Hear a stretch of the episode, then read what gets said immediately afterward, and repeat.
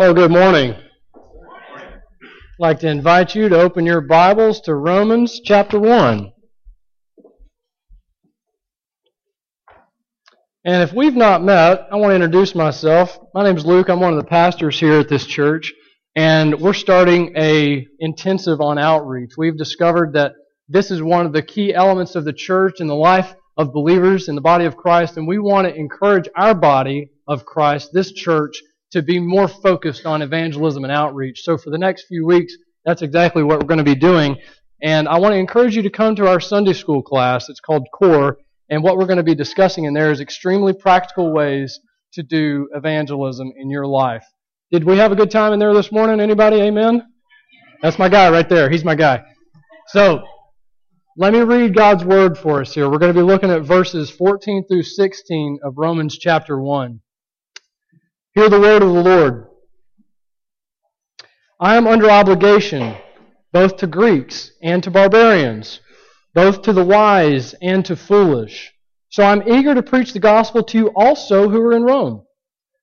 For I am not ashamed of the gospel, for it is the power of God for salvation to everyone who believes, to the Jew first, and also to the Greek. Please pray with me.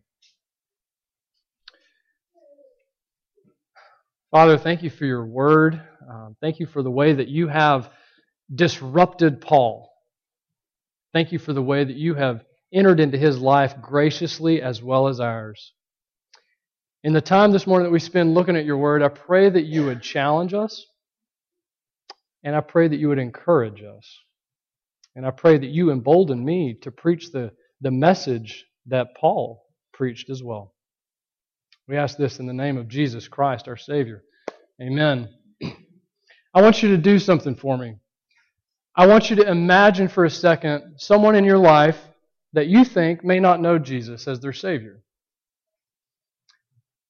That person has a name, they have a face, you have some sort of a relationship with that person. Put them right here in, in your mind's eye. Okay, now I want you to think about sharing the gospel with that person. Now I want you to start checking in with yourself. What, what feelings come to you as you start thinking about that? Paul referred to his eagerness to share the gospel.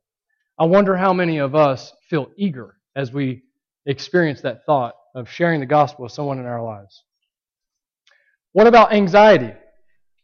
What about reluctance or hesitancy, awkwardness, perhaps intimidation? Perhaps it's even embarrassment. So I'm, I'm curious, where did all those uncomfortable emotions come from? Perhaps you feel that eagerness. Perhaps you feel a mixture of the two. But I'm curious, where, where did those other uncomfortable emotions come from? I have a couple ideas. Two ideas, in fact. One would be the examples we've seen, and another would be the rejection we felt. So, the examples we've seen. When I say evangelism, what immediately comes to your mind? Perhaps it's the street evangelist. The street evangelist who may be a little bit more angry in their tone than loving. Perhaps it's the door to door evangelist who seems pushy and intrusive. Now, I don't know about you, but for me personally, I don't really want to be associated with those particular groups of people the way I usually see them. And I'm not saying that those methods of evangelism are improper or inappropriate or wrong. I'm not saying that. But there's something about the tone that I hear often that I think can repel people from conversations about the gospel as opposed to inviting them to conversations about the gospel. And perhaps you're one of those. So, the examples we've seen might also include those who have hurt us in the past. Perhaps we've been hurt through evangelism perhaps? What about the rejection we felt? I think rejection in itself is one of the hardest things that we can experience in this life. And my bet is that if you call yourself a Christian here today, you've probably experienced some sense of rejection from people in your life for being a Christian. That might include outright humiliation, that might be ridicule, that might be all kinds of things. Perhaps it's just as simple as them totally changing the way they act when they find out that you're a Christian. For me, as a pastor, anytime I introduce myself and the normal conversation flows to what do you do, and I say I'm a pastor, everything's different. Everything changes. From that point on, they stop being real. They just it's it's a different ball game. And I I got to tell you that that makes me feel a little isolated. That makes me feel a little bit on the outside. And I experience a little sense of rejection in that. Rejection causes us to go into hiding. Rejection causes us to seek out safety. And for all of us who've experienced that, it would be very normal for us to seek out safety and not want to demonstrate our faith and to put ourselves in a position of being rejected through evangelism. And I think that the reality is that this sense of rejection can threaten our sense of identity if our identity is found in our need to be accepted as opposed to our identity being found in Christ. So if you've experienced any of those uncomfortable emotions, I think that makes a lot of sense because I've experienced those emotions too. I think evangelism is difficult for all of us to think about, regardless of how much we love Jesus, because there's so much rejection associated with it. So that brings us to the question that we need to answer today. What do we do with that? What makes us eager to share the gospel? So that's going to serve as our one point for the day. What makes us eager to share the gospel? We have two subpoints with that. We're going to talk about our conviction of obligation, and we're going to talk about belief in God's power. So let's look at how Paul experienced these things. Paul's eagerness comes from those two places. First, his eagerness is born from the obligation or indebtedness he feels for the lost. And we're going to see that in this passage. Second, his eagerness is born out of the belief that the gospel is the life changing power of God for the salvation to everyone who believes. And that's huge. We got to understand it. It is a driving power for salvation. So let's look at what the word says here in verse 14 and 15. It says, I am under obligation, Paul speaking, both to Greeks and to barbarians, both to the wise and to foolish. So I'm eager to preach the gospel also to you who are in Rome. So this word obligation is really important. And it's, it's translated very appropriately. The word obligation, just the way you think of it, makes sense for this text, okay? But I want you to understand the word in a little different way as well. It can mean an indebtedness. That Paul is indebted to share the gospel. It kind of makes him a steward. It makes him a trustee. It's something that obliges him to take that message forward, that he can't keep it for himself. When I think about the word obligation, it has a real negative connotation the way I understand it. But I don't think that's what this passage is about at all. I don't think the gospel obliges us in any negative way at all. In fact, it frees us. See, my mortgage, that's an obligation of duty. That's something I have to do every month dutifully. I chose to. Sometimes I regret it, but you know, that's something of duty. But the gospel is not like that. The, the gospel is not something we share out of a sense of duty, but out of delight. And that's what Paul did.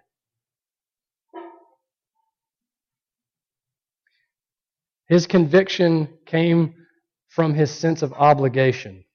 You see, the gospel is a gift, pure and simple. There's no way around that. The gospel message is free for anyone who will receive it by faith alone. You can't earn the gospel, which means you also can't lose the gospel. Which means that when you receive the gospel message, you're merely a steward, like Paul. You're indebted to give that message away because other people need it too. You are estranged, just like Paul, from the Lord. And it's through His grace that you are made right.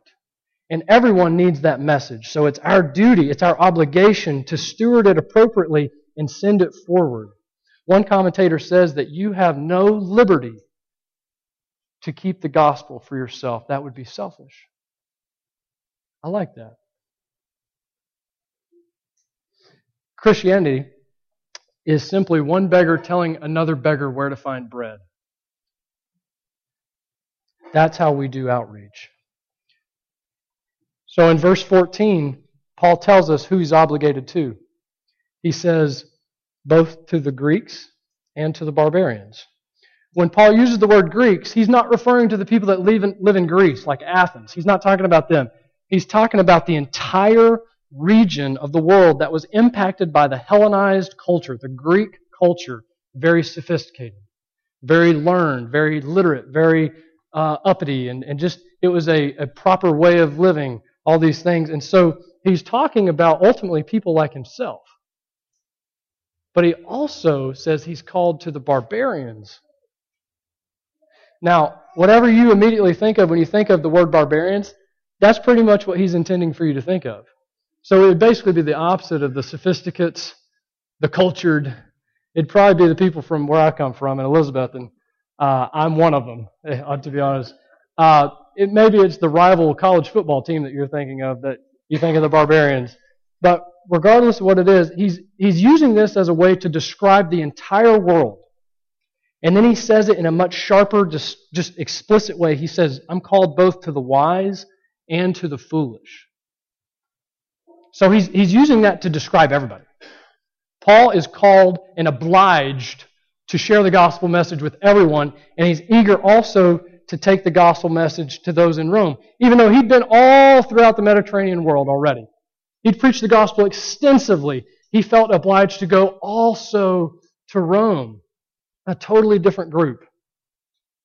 And that's no different for us today. That's the exact same calling that we have. Paul was set apart. Paul was the apostle to the Gentiles. That's a little bit different. We're not apostles, okay? But the exact same calling that Paul had on his life, we have on our life. Consider the command from Christ in Matthew 28. It says, Jesus says, Go therefore and make disciples of all nations. But do you know what Jesus says just before those words? He says something interesting. He says, All authority in heaven and on earth has been given to me. Go therefore and make disciples of all nations. So we must realize that for those of us who call ourselves disciples of Christ, we've been given a command by Christ to go. That doesn't leave a lot of wiggle room for the option. For us who call ourselves Christians, we are commanded by the only one who actually has authority to go. The king has given us a charge, and by failing to practice outreach, we actually fail to obey his charge. But once again, let us not be driven by dutifulness, but by love. Let this not be just a box to check to make your, your spiritual life feel okay. That's missing the point. This, this is rather an experience that we have the opportunity to share. Jesus says in John 14, If you love me, you will keep my commandments. We've been given a commandment to go and make disciples. So not doing that would be equivalent to showing that we don't truly love him. Right. One commentator has a really great way of explaining this. He says, obligation to him who died produces obligation to those for whom he died. Obligation to him who died produces obligation to those for whom he died. Friends, if we seek to be disciples of Christ, we must go and make disciples. If we say we love him, we must obey his commandment to go. Now, part of this verse in Matthew 28, where he says, Go therefore and make disciples of all nations, I really love this, that the word nations there is actually the word ethne in Greek. And I don't like talking about Greek, but the point is that that's the same word as ethnicity. And what it really conveys is different people groups. So, um, some of you may know I like to do triathlons. That means that I swim and bike and run for extended periods of time, and I think it's fun and it's it's it's a great hoorah. But I think that as a triathlete, I've found that the triathlete community it's a peculiar group of people. Okay, um, they wear spandex. Uh, the guys shave their legs sometimes. It's just you know it's crazy.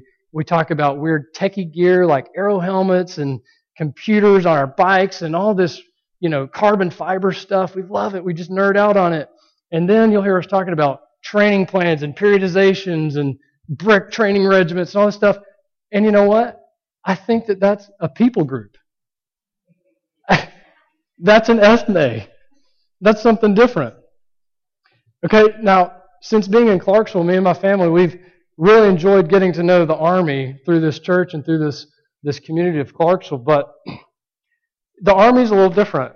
Uh, right? The, the Army, they speak English, uh, but it, it, seems like there's a different dialect there.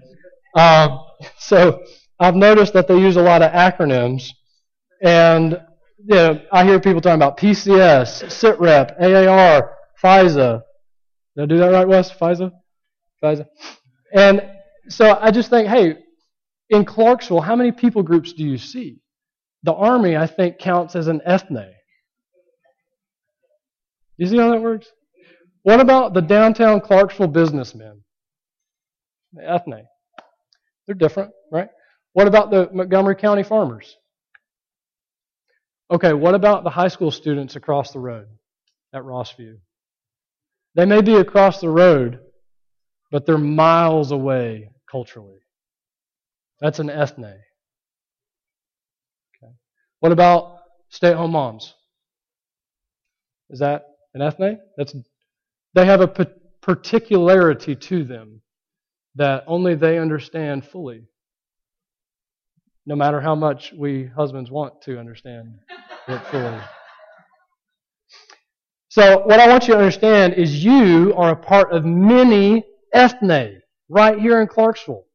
And that's a big deal. But I want to change the language. I want you to understand that your people groups that you're a part of, these different pockets, these communities, that's your circles of influence.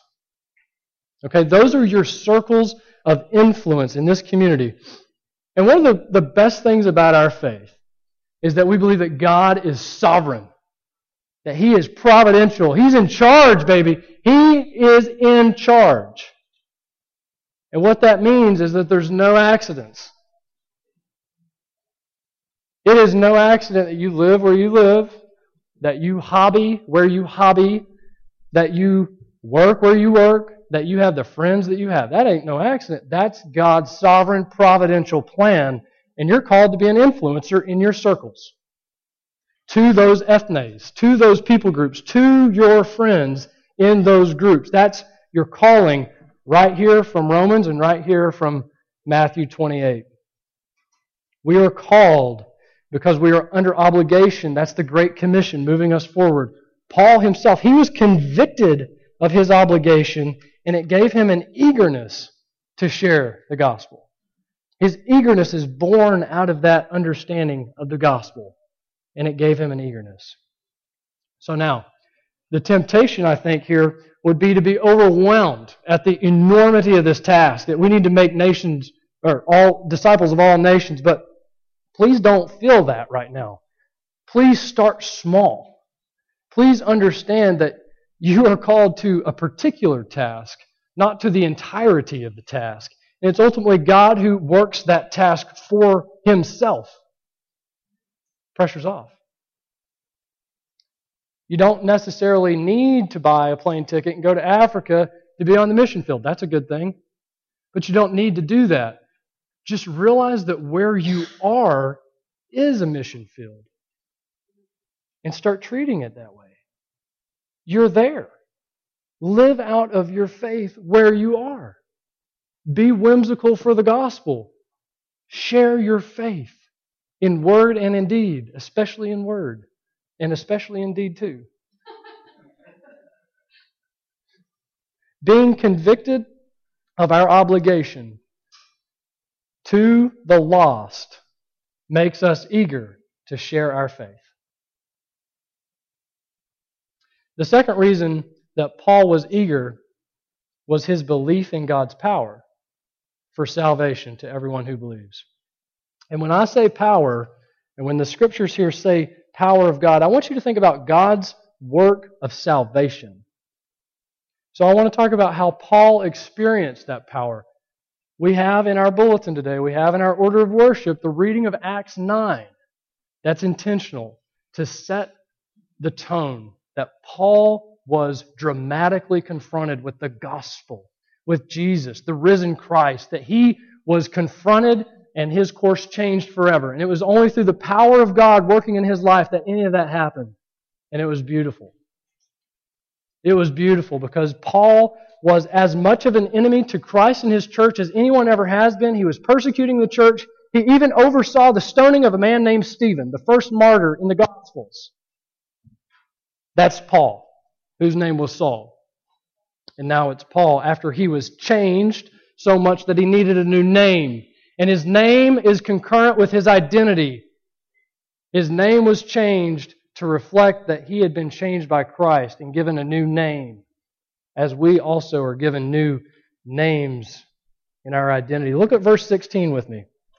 It says, For I am not ashamed of the gospel, for it is the power of God for salvation to everyone who believes, to the Jew first and also to the Greek.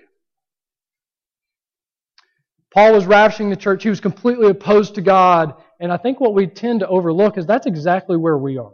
You may not be murdering Christians. I, I don't think so. But you are in complete rebellion and opposition to the Lord until He claims you, until He saves you through His own power, through His own initiative, through His own doing. Notice here, the Lord did not entice Paul. The Lord did not persuade Paul. He did not convince him. He claimed him. You see that? He showed up. And when he showed up, his power was manifested. And that's the exact same that happens with each one of us who call ourselves Christians by the regenerating work of the Lord. That's the gospel. That's the gospel. God claims us. We don't claim him first. He takes the initiative, and we only respond to his grace offered to us. That's the gospel. And that's what makes Paul in verse 16 say, I am not ashamed of the gospel. God revealed himself to Paul in such a way that it changed his course forever. And that's what it does for us as well. The gospel is not man reaching up to God, but God reaching down to man and claiming him for himself. That's the gospel. The gospel is not that a man is drowning in the middle of the ocean and God throws him a life preserver and man grabs hold of that life preserver and he's saved. Hallelujah. That is not the gospel. The gospel is that that man has drowned. He's at the bottom of the ocean.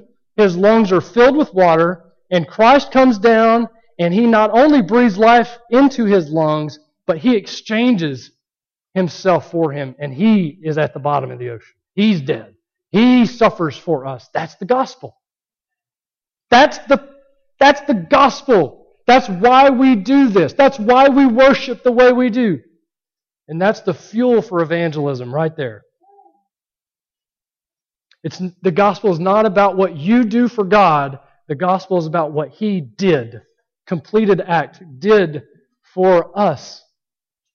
That's why we call it good news. That's what the word gospel means. It's good news. Praise the Lord for that. So Paul believed in God's power for salvation because why? Because he had experienced it for himself. He was transformed when he experienced it. And it set him free. It gave him a deep belief that was rooted in true experience. Our belief has to be rooted in true experience. Deep belief comes from true experience.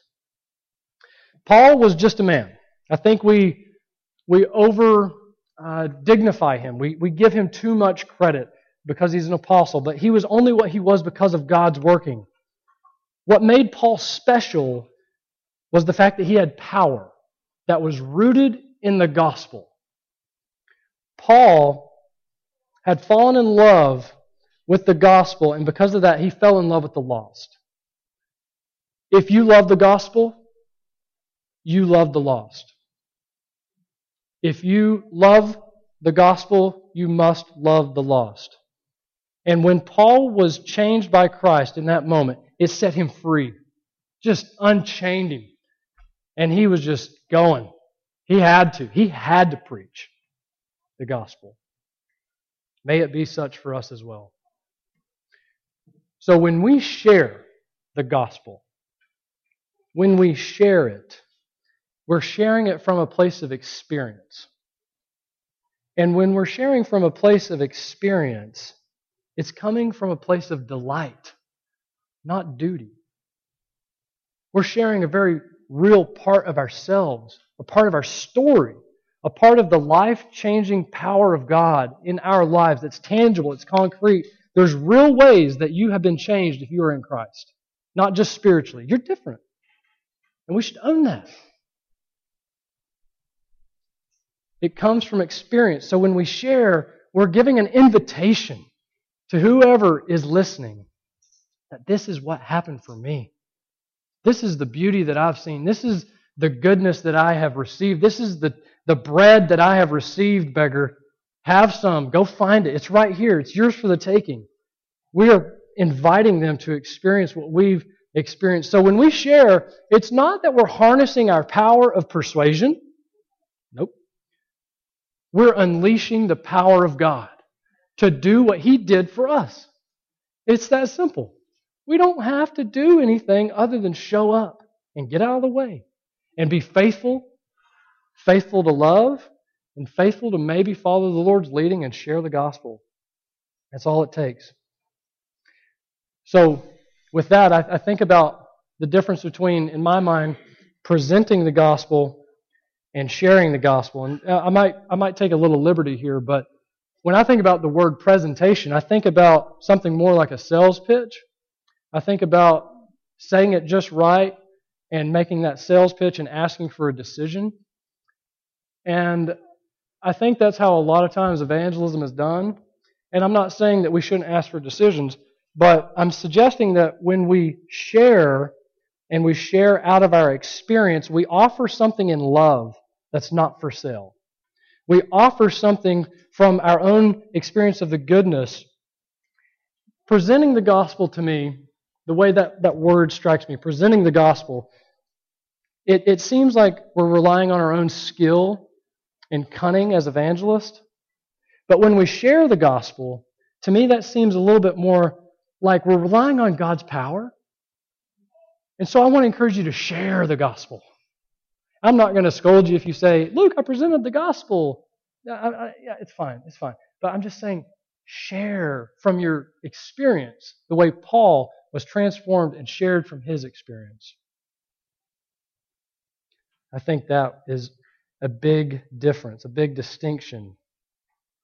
So, I think that this gives us a power to overcome rejection.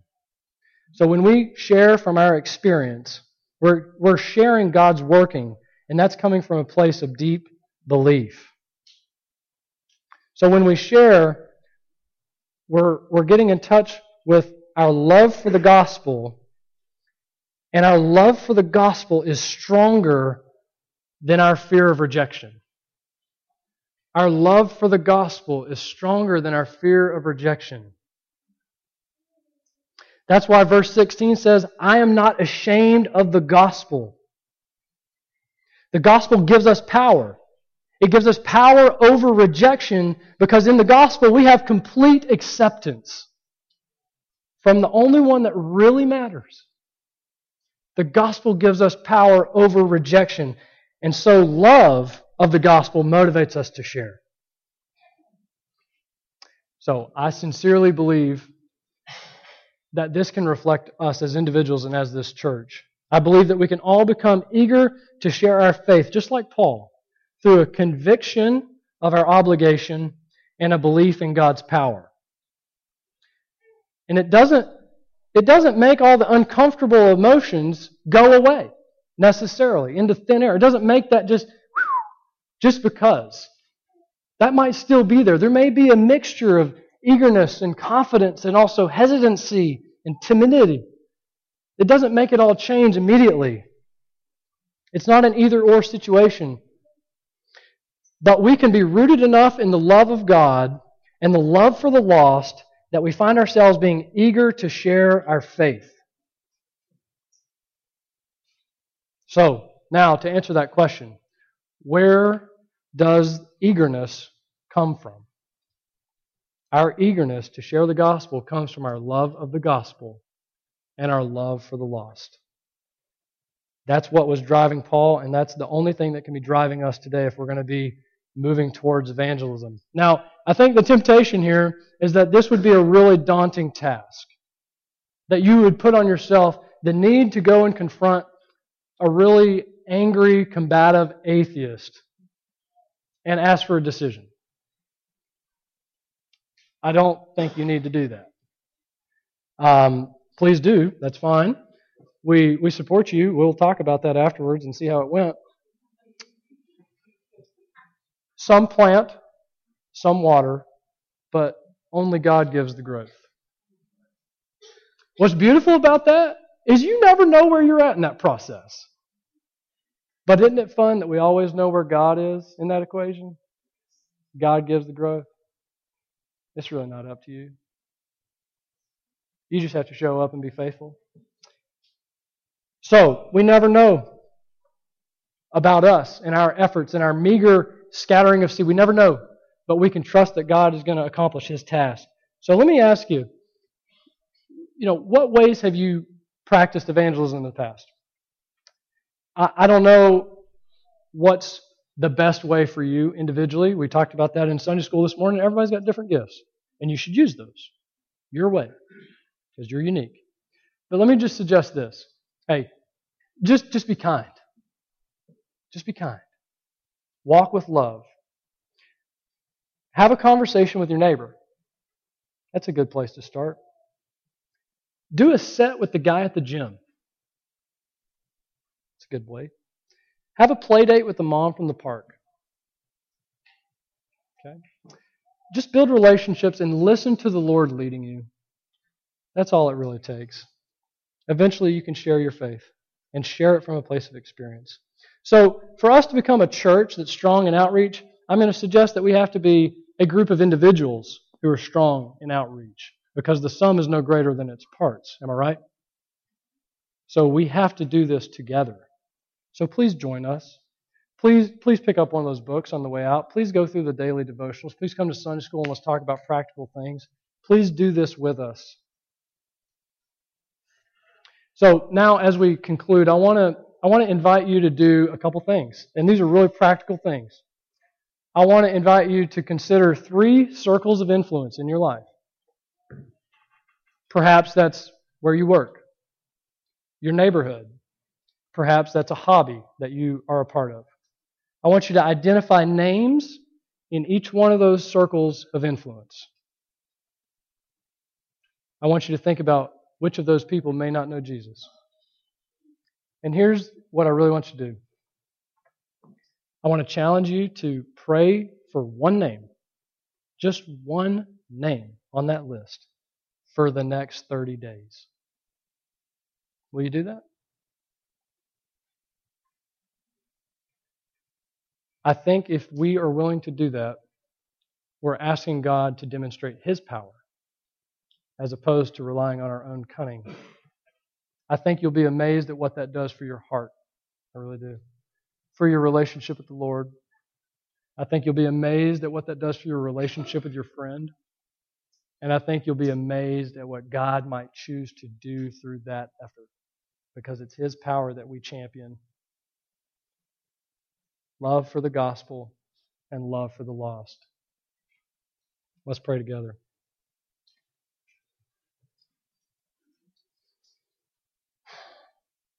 It is so right and appropriate that we would now sing and give praise to you, Lord Christ, for the gospel message. Thank you does not adequately say the gratitude that we have for the gospel. Your word challenges us, your word encourages us. May we be a church that learns to engage in this collectively and individually. To your glory alone. Amen.